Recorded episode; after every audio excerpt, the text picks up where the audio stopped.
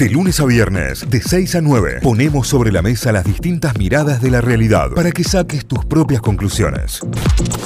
Ahora sí, el almacén de datos generales. Bueno, para la gente que le gusten las historias de guerra, hoy vamos a contar una increíble historia de guerra de la Segunda Guerra Mundial que involucra, y atención sería el título, el cadáver que engañó a Hitler. ¿Cómo?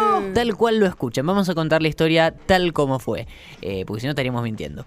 30 de abril del 1943, plena Segunda Guerra Mundial, un pescador en la costa de Huelva, España, al sur de España, estaba trabajando, un tipo que pescaba, cuando se encuentra un eh, cuerpo flotando en la orilla, un hombre que había muerto en el mar. Eh, parecía que era un hombre, lo empezó a mirar y parecía que llevaba varios días a la deriva en el mar. Tenía uniforme militar, tenía saco, tenía las botas, tenía todo y tenía sujeto al cinto un maletín. Atención. El pescador eh, avisa a, las autoridades que van a ver el cuerpo, abren el maletín para ver si podían encontrar algo que los ayude a identificar a, la persona que estaba ahí muerta, y encontraron eh, documentos militares, objetos personales, nada del otro mundo. Lo identificaron, encontraron una identificación como William Martin de los Royal Marines, es decir, de la flota británica. Era un oficial británico que había muerto. Los españoles le devolvieron el cuerpo al cónsul británico que vivía en España eh, para que lo entierren, pero lo devolvieron sin el maletín. No. Los británicos empezaron a decir, che, eh, come on, eh, give us the maletín. Eh, y lo pedían, lo querían, porque claro, un documento, un maletín de un oficial podía tener documentos sensibles que podían ser espiados, espiados. ¿Qué pasaba en esa época? España se mantuvo oficialmente neutral durante la Segunda Guerra Mundial, pero se supo después que había muchos espías alemanes que estaban apoyados por el gobierno de Franco y demás, el pleno franquismo en España. Así que ni bien apareció el cuerpo y se supo que era un oficial británico, el maletín cayó en manos de espías alemanes que lo revisaron para después devolvérselo al cónsul, que finalmente lo tuvo, pero antes pasó por manos alemanas. Cuando lo abrieron se encontraron un montón de cosas, eh, decíamos, llaves de una casa, un billete de colectivo usado, una carta de un banco exigiendo un pago, una boleta sin pagar una factura, una foto de una mujer llamada Pam, entradas a una obra de teatro, y una carta sellada. Esas cartas que tienen el sellito, viste, que no se podían abrir, inviolables. Los alemanes, cuidadosamente, sin dañar el sello, abrieron la carta, sacaron el papel y leyeron lo que decía. Era un escrito dirigido a un oficial británico de alto rango, ubicado en el norte de África, que venía del vicejefe del Estado Mayor Imperial. Los alemanes se volvieron locos, decían que estamos con una carta eh, increíble lo que puede tener. ¿Qué decía la carta? Revelaba información sobre el próximo gran movimiento de los aliados en el sur de Europa y en el norte de África.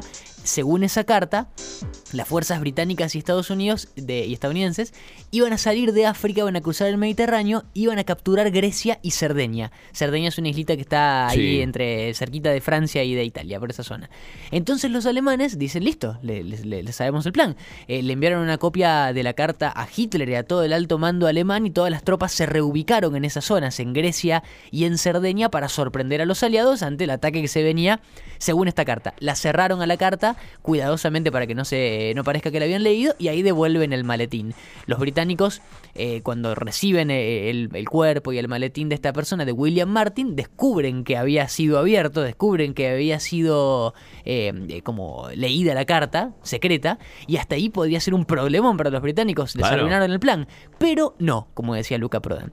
Los aliados nunca llegaron a Grecia ni Cerdeña, como decía la carta, y sí lo hicieron en Sicilia, o Sicilia, que estaba desprotegida justamente por ese movimiento de tropas de los alemanes, que habían tirado las tropas para Grecia y dejaron Sicilia desprotegida, y ahí las potencias del eje, los alemanes se vieron debilitados y los aliados terminaron tomando Sicilia y bueno, después ingresaron a Italia y todo lo que pasó después en la guerra. ¿Qué había pasado? Todo había sido un engaño. No dos oficiales de inteligencia británica que les gustaba mucho leer novelas de misterio y espionaje y de ahí sacaron una idea, tuvieron una idea que podríamos catalogarla como algo macabra. Como sabían que si los españoles encontraban algo se lo iban a compartir a los alemanes, idearon toda una operación para plantar toda una situación. Un mensajero llamado William Martin tuvo un accidente aéreo cerca del sur de España, el cuerpo apareció en la playa llevando una carta con planes súper importantes de los aliados, todo era mentira. El plan se podía hacer pero faltaba un pequeño detalle quién era William Martin, el, cuerpo que apareció en la, en la playa. Nadie, nunca existió William Martin. Los servicios de inteligencia británico crearon todo de cero. Le crearon nombre, le crearon una historia, le crearon registros militares, le crearon una pareja. Pero claro. Esta chica Pam, no existía, era una empleada del servicio británico de inteligencia, el MI5, que aparece en las pelis de James Bond. Eh, las boletas sin pagar en el maletín querían dar la intención de que era un hombre descuidado, que llevaba así nomás una carta re importante con información clasificada y que no le tenía en otro lado. Pero faltaba también alguien que represente a, William Martin, una persona. Así que acá viene la parte macabra del plan. Estos dos oficiales británicos se pusieron en contacto con una morgue de Londres, con un forense, y encontraron un cadáver que no era reclamado por nadie, eh, que después se supo que se trataba de un galés, de un mendigo galés que se llamaba Glinder Michael, que era un hombre pobre que vivía en las calles de Londres y que había muerto por comer veneno para ratas. El pobre Glinder, esta persona acá, fue perfecto para el plan de los británicos, lamentablemente para él, así que los británicos cargaron el cuerpo de este señor en un submarino, lo, lo prepararon todo con el mm. maletín y demás, y lo dejaron con un chaleco salvavidas para que aparezca en alguna playa española. Por suerte, llegó ahí eh, a Huelva. Em, en esa misma ciudad, con el cónsul británico, lo habían enterrado al supuesto William Martin, y hoy la, la tumba está corregida. Dice Glinder Michael el hombre que sirvió como el Royal Marine William Martin, porque por años parecía que estaba ahí enterrado un alto funcionario británico, pero no, era un mendigo galés que pobre lo encontraron y lo usaron para este plan. ¿Qué saben cómo se llamaba para cerrar con esto? No, Operación Mendigo. No, eh, un poco más fuerte. Operación Carne Picada. no, bueno, chicos. Lo fueron a buscar a la morgue y le ponen carne picada. Son unos hijos. Siempre los nombres de las operaciones eran medio raros. Pero bueno, la historia de esta persona y de este plan británico para engañar a Hitler con un cadáver.